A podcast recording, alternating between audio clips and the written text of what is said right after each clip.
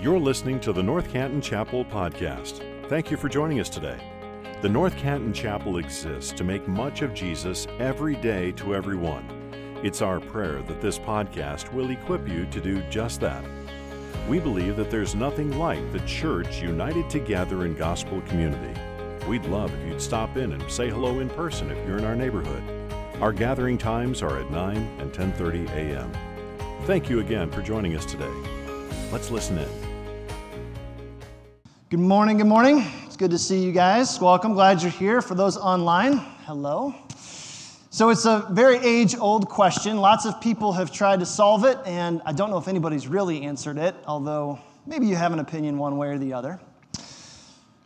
Are great leaders born or are they made? The great people that impact the world, are they born or are they made? You take a look in the sports world. The greatest basketball player of all time, Michael Jordan. There you go. Don't you even argue with me. It's not okay. Yeah. Born or made.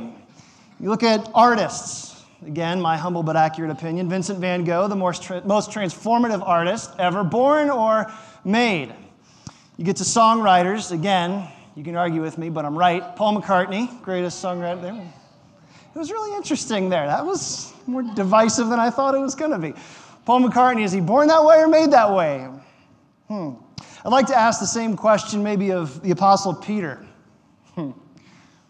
Born or made that way? Peter was this hard rock, roughly chiseled, far from finessed, impossibly unpolished. And reading through the Gospels, I just love how Peter just makes one mistake after another. He's just this walking gaff machine. He just always says the wrong thing at the wrong time. I find it so interesting, don't you, that the first thing that Jesus says to Peter, they're on the shore with fishing nets in hand. Out of nowhere, this Galilean carpenter turned rabbi sees Peter and he says, "Follow me and I will make you fisher of men." It's an invitation to be formed, an invitation to be made into something more than he can make himself. And it's an invitation that Peter would take and then fight with for the rest of his life. So here's what I think. I think most of us are in the same kind of a spot. We see things that are wrong with our world. We may be grieved by those things that are wrong with our world, but we don't know where to start. Yard signs don't change the world. Articles don't, and arguments don't. And so we do kind of the natural thing. We sit on our couches, we flip through our phones, we try our best to be nice and behave, and our world goes by unchanged, and we get frustrated. So where do you start if you want to make a difference in your world? Well, we're rounding third in our summer teaching series through 1 Peter. We're headed for home, and here's where we're going this morning. 30 years after Jesus' initial invitation on the shore, Peter is now writing to a group of churches who are exactly where he once was, and maybe where you might find yourself this morning, eager to make a difference, desperate for clarity, but unsure where to start. So where we're going to be this morning is 1 Peter chapter 4. You can turn there, flip there, scroll there. You can follow along on the screens behind me. This text divides neatly in half. The first half is like the negative of a photograph, and the second half is like the positive of a photograph, for those of you who know what film is. And as somebody who's been changed by Jesus, here's what Peter wants us to know. Here's where he's driving his point. If you want to make a difference, you've got to be made different. If you want to make a difference, you've got to be made different. So let's get to it. 1 Peter chapter 4, verse 1. First two words, he says, "Since therefore," stop right there. Peter's wrapping his arms around something that he's already said. He's about to make his point. It turns out Peter's just like every other preacher when they say finally or in closing, they have no intention of actually closing. He's got two more chapters left, so he's not done yet, but he's reaching back and he's saying, "Since therefore." And what's he reaching back to? He's saying, since Jesus suffered. Here's what he says. "Since, therefore, Christ suffered in the flesh, arm yourselves," he's talking to church, "arm yourselves with the same way of thinking. For whoever has suffered in the flesh has ceased from sin so as to live for the rest of the time in the flesh, no longer for human passions, but for the will of God. This is Peter reaching back a few verses where we were last week, chapter 3, verse 18. The idea that suffering for the sake of the gospel, suffering willingly, joyfully, eagerly, is a theme that Peter artfully weaves through this entire letter. And at the risk of oversimplifying, here's his point. If you say you want to follow Jesus, you might have to actually follow Jesus. We talk about this a lot, but it's interesting how in Christian circles and in churches, so often we lead with the gospel benefits first. You ever notice that? Sounds like this. Don't want to go to hell? Give your life to Jesus. You want to be free from fear? Give your life to Jesus. You want to have your best life now? Give your life to Jesus. By the way, if you should have that book, burn it. And Peter's here going, no, no, no, no, no. That's not how this thing works. Since therefore Christ suffered, arm yourself with the same way of thinking. A gospel that leads benefits first has no category for suffering. And it's useless. Suffering is not an unfortunate wrinkle in God's plan. More often, suffering is the means by which God accomplishes his plan. And so here's Peter saying, since it's true that Christ suffered, and just so we're clear, if you don't believe that, you're not saved. The Christian faith is built on the seemingly ludicrous idea that our Savior suffered. And if you buy that, then this, and he says, then arm yourself. That's the imperative. That's the command. And what we would expect here, by the way, I think it's interesting. When Peter talks about arming yourself, is there any scene in the Gospels that comes to mind for you? You think Peter in the garden. That's where I go. Right? Since Christ suffered, Peter in the garden, pick up a sword, whack off a soldier's ear, fired up, let's go. He says, no. He says, since he suffered, arm yourself with the same way of thinking. That's interesting. What does that mean? If understanding the sufferings of Christ are the basis for understanding my suffering in this world, how did Jesus suffer? And in case you forgot, here's the picture. Just listen to this. This is from Isaiah 53. Speaking of Jesus before anybody knew his name. He was despised and rejected by men, a man of sorrows, acquainted with grief. And as one from whom men hide their faces, he was despised, and we esteemed him not. That's our leader. He was oppressed. He was afflicted. He opened not his mouth. Like a lamb that's led to the slaughter, and like a sheep before its shearers is silent, he opened not his mouth. That's our master. That's the pattern we follow. Arm yourself with that. That way of thinking? Like, I don't think so, Peter. And as if sensing my inner need to protest, like, Peter, this can't be right. Like, I'll follow Jesus, but I will not go that far, Peter. And Peter goes, all right, let me make sure you hear me right. Let me make sure you get my point. Here's why you might need to suffer for the sake of the gospel. Arm yourself with the same way of thinking. Verse 1 again. For whoever has suffered in the flesh has ceased from sin. That's a very curious phrase. What does he mean? And we've got to get this because it's the key that unlocks the whole rest of this text. Here's what's going on. Peter ties my willingness to suffer for the gospel to freedom from sin. Now, does that mean that if I just suffer, my sins are atoned for? That, like, my suffering somehow makes up something that's lacking in Christ's afflictions? No, of course not. Here's what that means. You will never willingly suffer for something unless you deeply love it. You will never suffer for something until you are profoundly thankful for it. The only way that I'm ever going to willingly suffer for Christ is because I love Jesus more than I love my sin. Willingness to suffer is the evidence, the proof, that Brannon Marshall has broken up with his old self.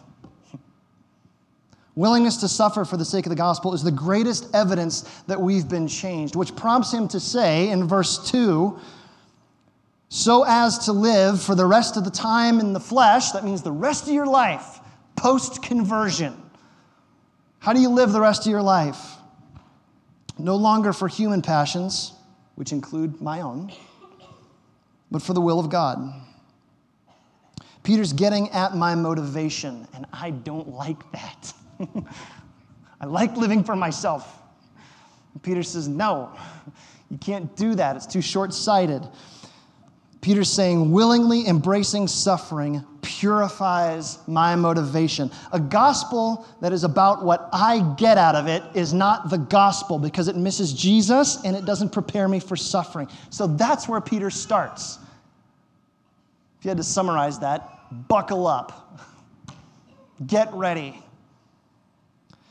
Speaking of human passions, Peter is about to get specific. And so what follows is a list of 6 vices, 6 examples, right, that embody the life that they have left. And buckle up because this list is just wonderful. Verse 3, for the time that is past suffices for doing what the Gentiles want to do. That is, people who don't know Jesus is how he's using that word Gentiles. Now, what is he talking about? Here's the list. Living in sensuality, passions, drunkenness, orgies, drinking parties, and lawless idolatry. So, 6 words, 3 have to do with sex, 2 have to do with alcohol, and 1 has to do with worship. So think Animal House, Jersey Shore, and Game of Thrones, all in like first century Rome, okay? That's where we're going. Now, what is he talking about, and why is this portrait so important? Let's get a handle on all 6 of these, okay? We're going to get a look at them. It's going to get a little hot in here, and you'll be fine, okay? First one, sensuality. Your translation might say licentiousness. Say licentiousness. Isn't it fun? Licentiousness is not fun. The word is fun. And I like the word because it's a word that sounds as dirty and terrible as it actually is. What it means is living with no moral restraint. That's what that means. No seatbelt. No guardrails on the road. Just wide open throttle. The second word is passions. Now, is he saying you shouldn't be passionate? No. This one looks a little deeper, saying, after I've thrown off the moral restraint of my life, what's driving my behavior? And the answer is, whatever I darn well feel like doing. That's what drives my behavior. This is no one's the boss of me kind of living, just a perpetual moral toddler. And then Peter gets unexpectedly and a little alarmingly specific. He says, drunkenness. Now, this one is actually pretty self-explanatory. This word is only used here in the New Testament, though, and it literally means to be so saturated with something that useless stuff is coming out of your mouth. Literally translated, it means wine bubbles. That like just bleh. It's a great one. 4th word, orgies. Well, that escalated quickly. Nothing like coming to church hearing about that. So here's what this is. In first century Rome, this is actually a pretty common thing. Festal gatherings, pagan holidays, were often linked with religiously toned sex parties. Here's how this worked. At the festival, if you want to be a good Roman, you'd pay your tithe of incense at the temple, half to Caesar, half to the gods, and you would enter the temple and you'd have sex with a prostitute. The more devoted you were, the more prostitutes you would seek out, and that meant that you were pleasing to the gods. That's what Peter has in view here. 5th word is drinking parties. Now that is everything we just said privatized. That's saying everything that just happened in the temple, come on over to my house because the after party is going to be better and bring a few friends. The 6th word, lawless idolatry. Peter caps off this delightful little list with this last phrase for a really important reason. And this gets to the core of the issue and why this list is just as relevant for us in 2022 North Canton Chapel as it might be in first century Rome. Do you know what idolatry is? We think it's like golden calves and temple prostitutes and stuff like that. Yeah, but that's not all it is. Idolatry is where I take anything else and I put it in place of where Jesus should be in my life. When I do that, when I put my hope in something else to deliver me, I become an idolater. And you probably don't have a golden calf set up in your living room. But we've all got idols in our hearts. I've got mine, and you've got yours. So this is the picture of the world that Peter's readers would have left. They knew what all this was because many of them had lived it. This wasn't theory for them. This was like last year before they came to Christ. Peter holds up the rearview mirror of their past, not to shame them, but to invite them. Remember who you were? That time is past. We're done with that now. Come this way. Quick poll. Anybody else thankful that you are not now who you used to be? Anybody else thankful that Jesus is making you into something that you could not make yourself? Anybody else thankful that all that other stuff in our multiplied dark past is gone? This is just good gospel truth. Jesus is making me different so I can make a difference. But then born out of that, we're still on the negative side of the photograph here. Peter paints a very sobering picture of what life will then probably be like for these believers. He says, with respect to this, they are surprised when you do not join them in the same flood of debauchery, and they malign you, but they will give an account to him who is ready to judge the living and the dead. Three things. They're surprised at you, they'll malign you, but they'll eventually have to give an account to God. Now, those 3 points are really sobering, but also really comforting. Here's what that means for us in 2022. Just get this out of the text a little bit. The world is going to think you're weird because of the things that you will do and the things that you will not do, born out of love for Christ. You're going to be weird.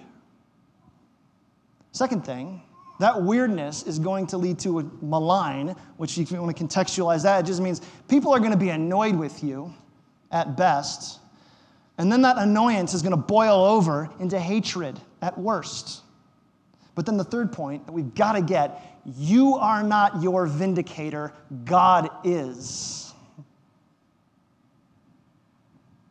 That's a very important point for us to remember. And then Peter closes this whole first section by driving straight to our greatest need, the gospel, in verse 6.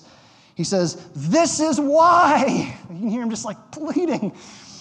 This is why the gospel was preached even to those who are dead. What he means there is your Christian brothers and sisters, your family members, the people in your church who have accepted Christ, are saved, and then have since died.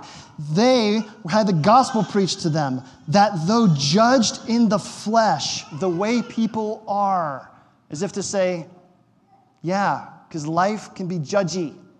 People are going to look at you with a raised eyebrow. Judged in the flesh the way people are, they might live in the spirit the way God does. We've said if you want to make a difference, you've got to be made different. So before we move on, I want to take a magnifying glass over this idea of the gospel, because we've got to get this super clear. Otherwise, the rest of this section is just going to be lost. Where does lasting change happen? Like out here or in here? What happens first? We've got to square with this. There's 2 ways to change your life, outside in and then inside out. Outside in spirituality says, do right to become right. Inside out spirituality, the gospel says, Jesus makes me right, so I will want to do right. You see the difference?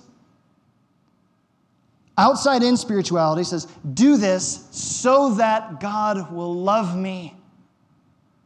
Inside out spirituality says, do this because God loves me. Do you see the difference? It's very important to understand that distinction. Here's why I bring this up, and this is why this is so important. God doesn't just want you to not sin. That's not the gospel. The gospel is not a more well-behaved life. God doesn't want you to just not sin. That's too small for God. God doesn't just want you to not sin. He wants you to not want to sin. Every parent knows what I'm talking about right now. I don't want you to clean your room. I want you to want to clean your room. God is not content just to change your behavior. A cattle prod can do that. Like you just reward the good behavior and punish the bad behavior. God's not content with that. He's not some wrist-slapping, ruler-wielding killjoy. He loves you and he wants you. So updated imagery from this text, all those words that we talked about. God doesn't want you to hide your porn. He wants you to stop running to it. God doesn't want you to lie about going to a strip club. He wants you to not even want to go. God doesn't want you to clear your search history before you get caught. He wants you to live in freedom from shame. Here's the point. The gospel is an invitation to a changed heart. Follow Jesus and be made. And I know those are really strong examples, but they're kind of the cultural equivalent of what Peter is talking about here. And his word to us, 2,000 years later, different culture, different time, different place, but the same rebellious heart, this duplicitous thing in me. God is not content with outside-in spirituality. But here's what I've noticed. So many Christians are. So many Christians just want to behave.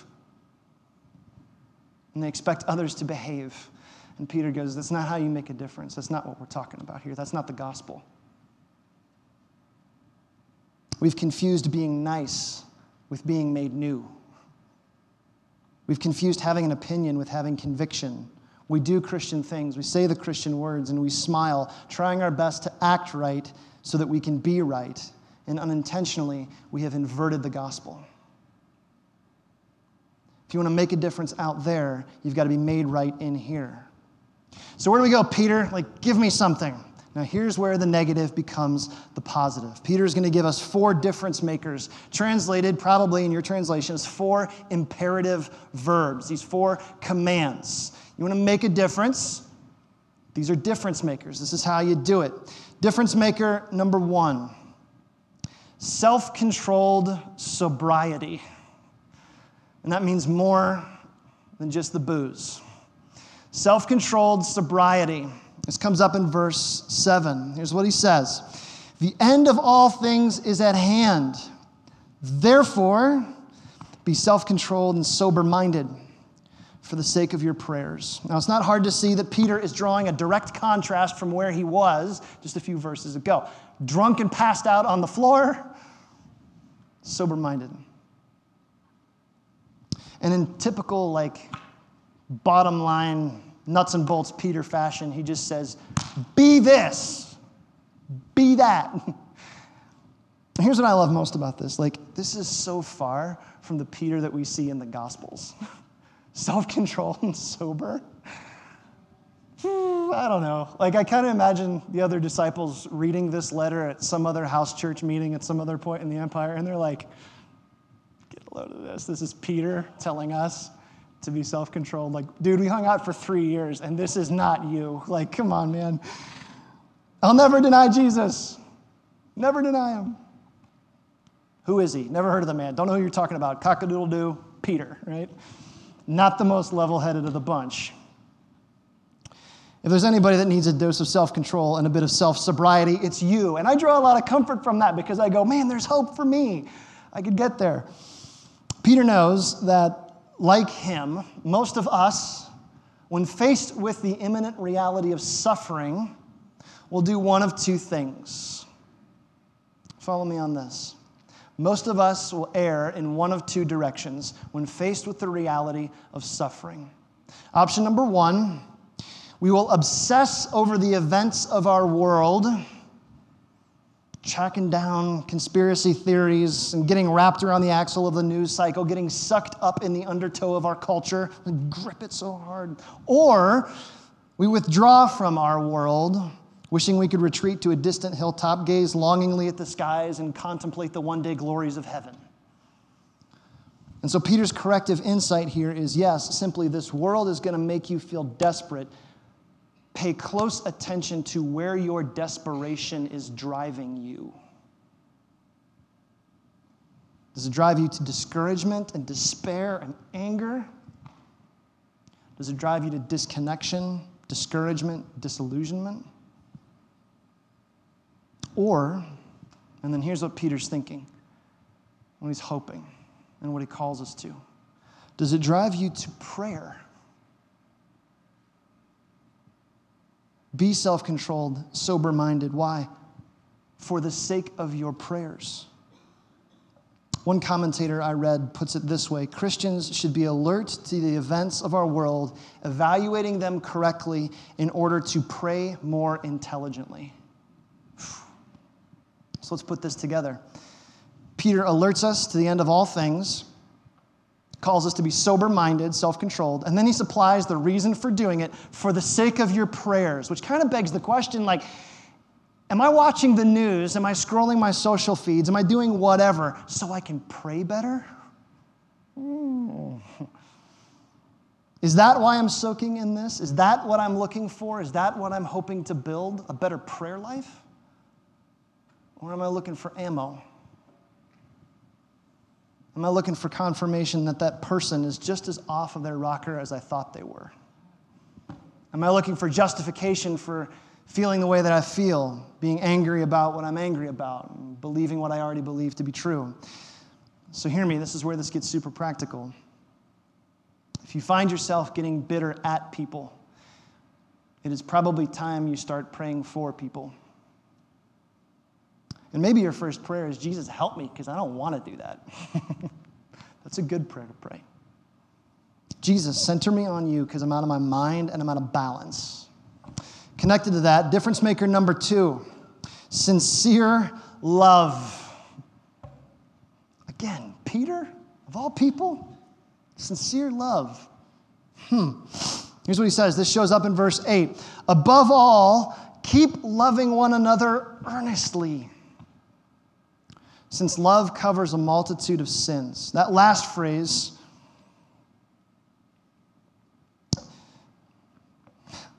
since love covers a multitude of sins. We're going to get to that in just a second, because that's the beautiful part of this. But the command, he says, keep loving. This is like saying, that fire that you started a long time ago, tend to it. Why? Because love, like fire, has a tendency to go out if it's left unattended. Jesus warned about this way back in Matthew 24:12, when he said, because lawlessness will increase, the love of many will grow cold.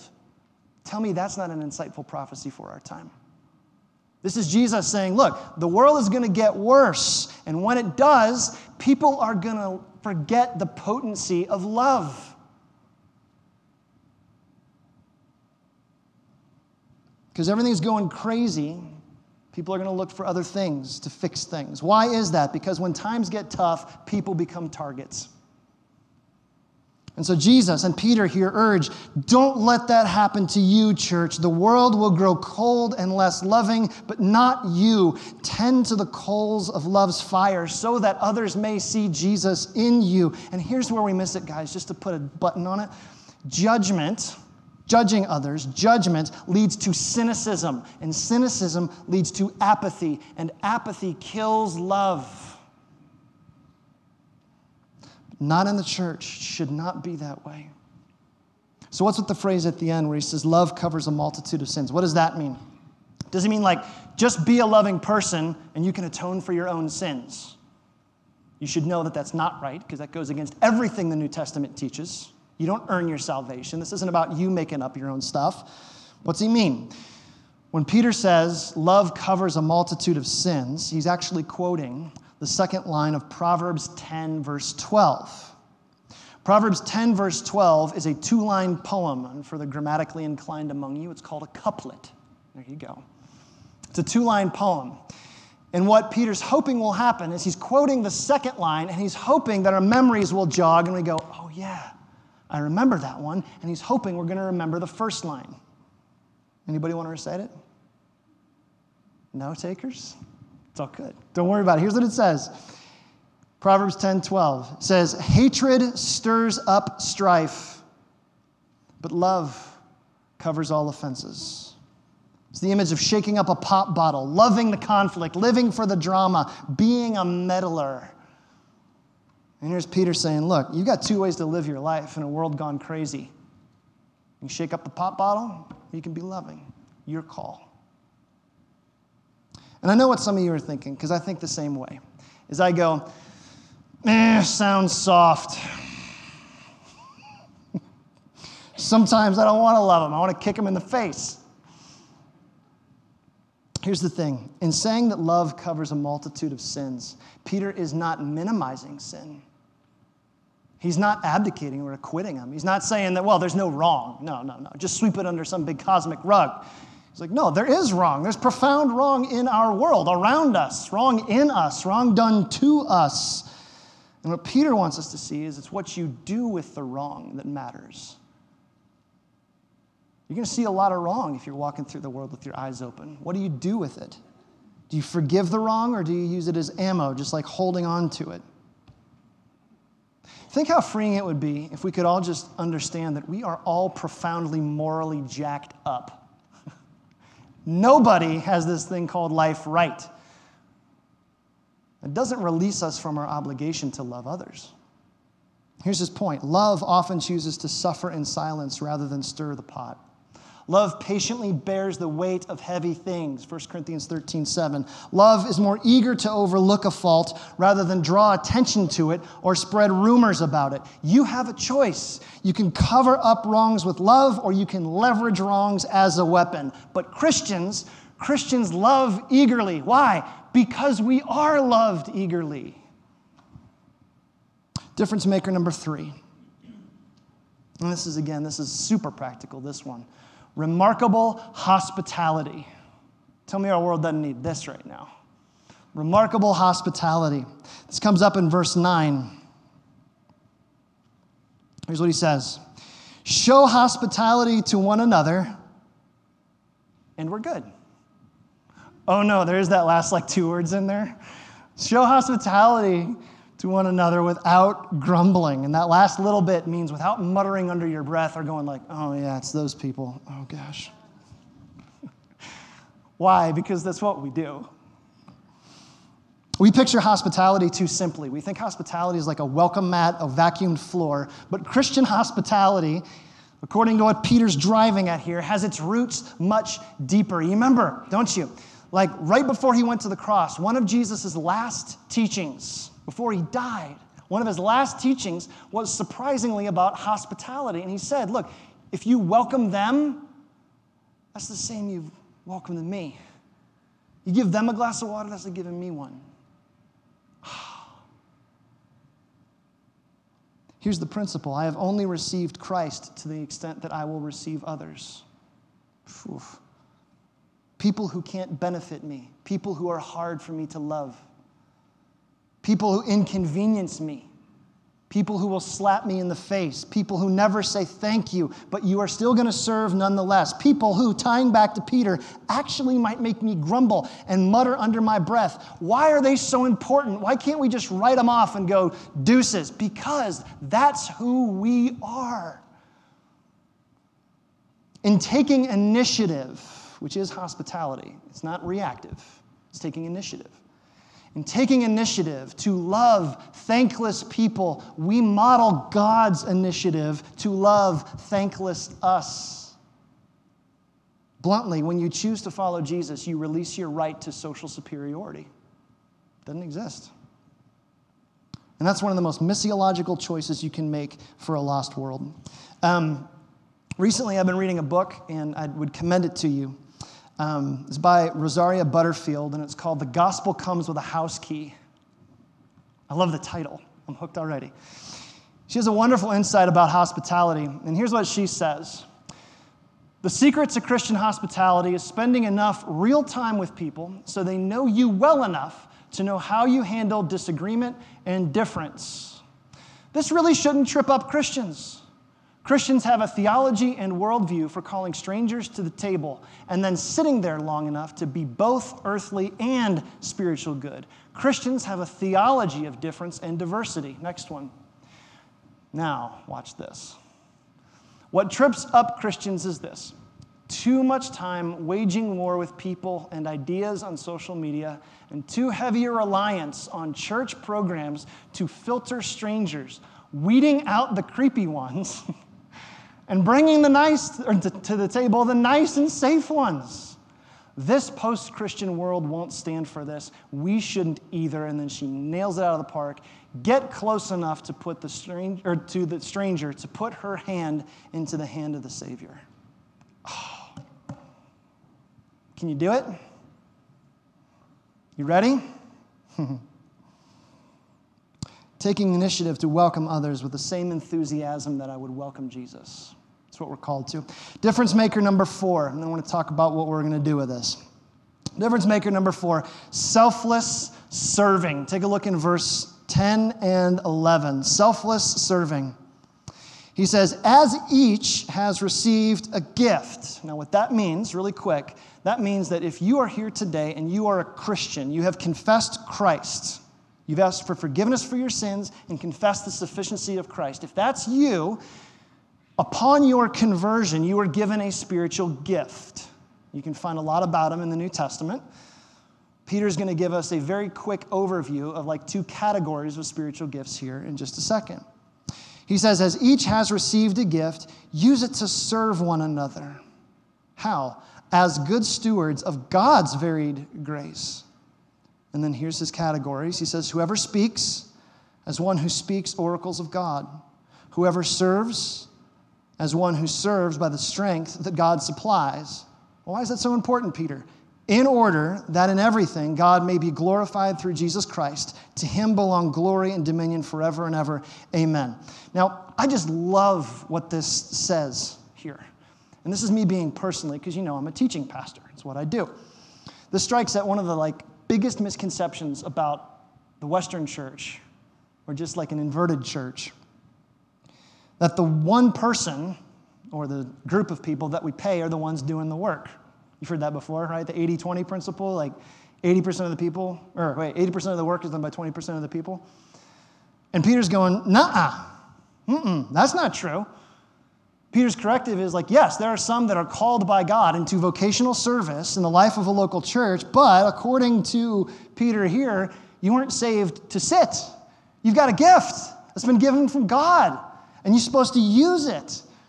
And then, helpfully, if not oversimply, Peter then divides these gifts into 2 categories, those who speak and those who serve. Those who speak, so in our context, that's those who preach or teach regularly, do this, it says, as oracles of God. What does that mean? Does it mean we're never wrong? Does it mean, no. What he means is that we view God's word as the source of what we say and the boundary of what we say. And as a preaching pastor, I love this. It means that if I say anything on Sunday morning from right here that's of any value, it's not because I'm clever, it's because this is meaningful. I got nothing else. You don't really care about my opinion because I don't care about my opinion. What you need is this, not me. Where this speaks, I speak, and where this stops, I stop. God's word is both the source and the boundary for those who preach and teach. He also says then, for those that are service-oriented, those gifts, right now we've got our meal ministry that's helping out up in the Family Life Center. We're making dessert plates and everything for our reception. That's who he has in mind here.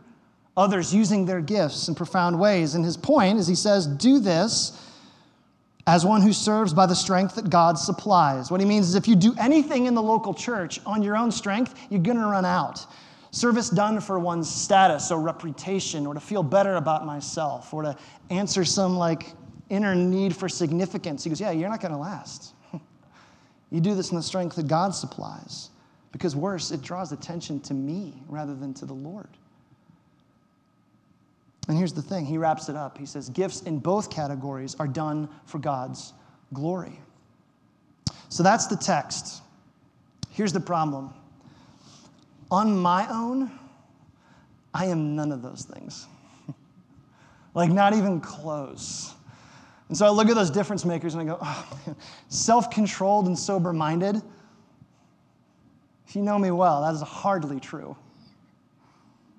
I swing from gripping the world too tightly and then heading off to the words of my imagination to a trout stream that nobody else knows about. Self-controlled, sober-minded. Sincerely loving. Well, I think I genuinely do love people, I think. But sometimes I do it to avoid a fight. Anybody else do that? And that's not loving, that's just conflict avoidance. There's a big difference between peacekeeping and peacemaking. How about remarkably hospitable? Welcoming someone who will slap you in the face. Most times I got to bite my lip and just go, I don't know about that. I want to fight the urge to go, oh, really? Wham. Turn the other cheek? Okay, you know. Anybody else like that? Thank you. Solidarity. Selfless serving. And this is, again, it's just me being vulnerable for you guys. Like, guys, I am an affirmation junkie. It is like my drug of choice. That's my poison. Like, it comes from this core need to be loved. Like, I have to be liked at all costs. It's this terrible thing in there, and I can't shake it. It's just in there. And so it chokes my ability to serve selflessly. Ugh. So here's where we're going to go. If Peter says these four things are difference makers, and if I need to be made different before I can make a difference, here's where I want to go for our last couple of minutes. You have one of three prayers that you can pray this morning. And I want you to think about this. You can do it as our band comes in just a second to close us with the last song. You can do it sitting in your seat. You can stand and sing and still have these words in your head. Here are your three options. First off, you can pray, forgive me. Because maybe you've heard the first half of that whole section, and you go, yeah, I'm still living with some of that stuff, and it's guilt, and I'm ashamed of it, and I hate it, and I've never, ever felt the forgiveness of the Lord for my sin. And so your first prayer is, Lord, forgive me for breaking your heart and breaking your law. Forgive me. Forgive me. I need your forgiveness. That could be your prayer. You're on the prayer. Maybe you can pray, thank you. Because maybe you're experiencing the Lord's forgiveness over something that, like, you've been hanging on to for a long time, and you just go, God, I just want to say thank you for being so profoundly good to me, for making me different, and, like, for working on me. Lord, thank you for your mercy. Thank you for your grace. Thank you for your kindness. Thank you for your holiness that's mixed with love in this inexplicable way that just makes me go, ah. Oh. So you can pray, forgive me. You can pray, thank you. Or maybe there's this last one, and this may cover most of us. It does me. Help me. And that can take a lot of forms. That can say, help me to keep the past in the past. I've been crucified with Christ, and I no longer live. The life I live in the flesh, Christ, help me to remember what you've done for me. Or maybe you see those four difference makers and you go, well, I'm good for 3 out of the 4, but man, that one kind of hits a little home. Lord, help me to be hospitable. Help me to be loving. Help me to put the sword away and believe that mercy can do its work. Help me. Help me. So forgive me, thank you, and help me. We're going to pray in just a second, but before we do, I do want to invite you. If you have never been made right, if you've never asked for forgiveness for your sin, you need to know there's a God who loves you deeply, and he stands with open arms, and he wants to welcome you home. Today could be the day where you don't have to live in the fear of hell and punishment and separation anymore, but you can live with the hope of heaven that is yours because of Christ. Let me pray for us. Lord, I do say thank you so much for all that you have done, for your forgiveness, for your grace, and for your mercy, your kindness toward us, which we do not deserve. Lord, you are holy. You cannot tolerate sin, and we are steeped in it. But Lord, in your mercy and in your grace, you gave us a Savior dying on a cross, pouring out his blood for us. And so we say, thank you, thank you, thank you. And Lord, we do just say, help us. We know that our world is burning, and we have living water. Lord, help us. Make us different, so that we can make a difference in this place, Lord. We love you. In Jesus' name we pray. Amen. Thank you for listening to this episode of the North Canton Chapel Podcast. If this ministry has blessed you in any way, please share this episode with your friends or spread the word on social media. If you subscribe and leave a 5-star review, it goes a long way to helping us make much of Jesus every day to everyone who hears these podcast episodes. You can also donate to this ministry at nchapel.com/give. Thanks again for joining us. May you go out into your places and spaces, making much of Jesus every day to everyone.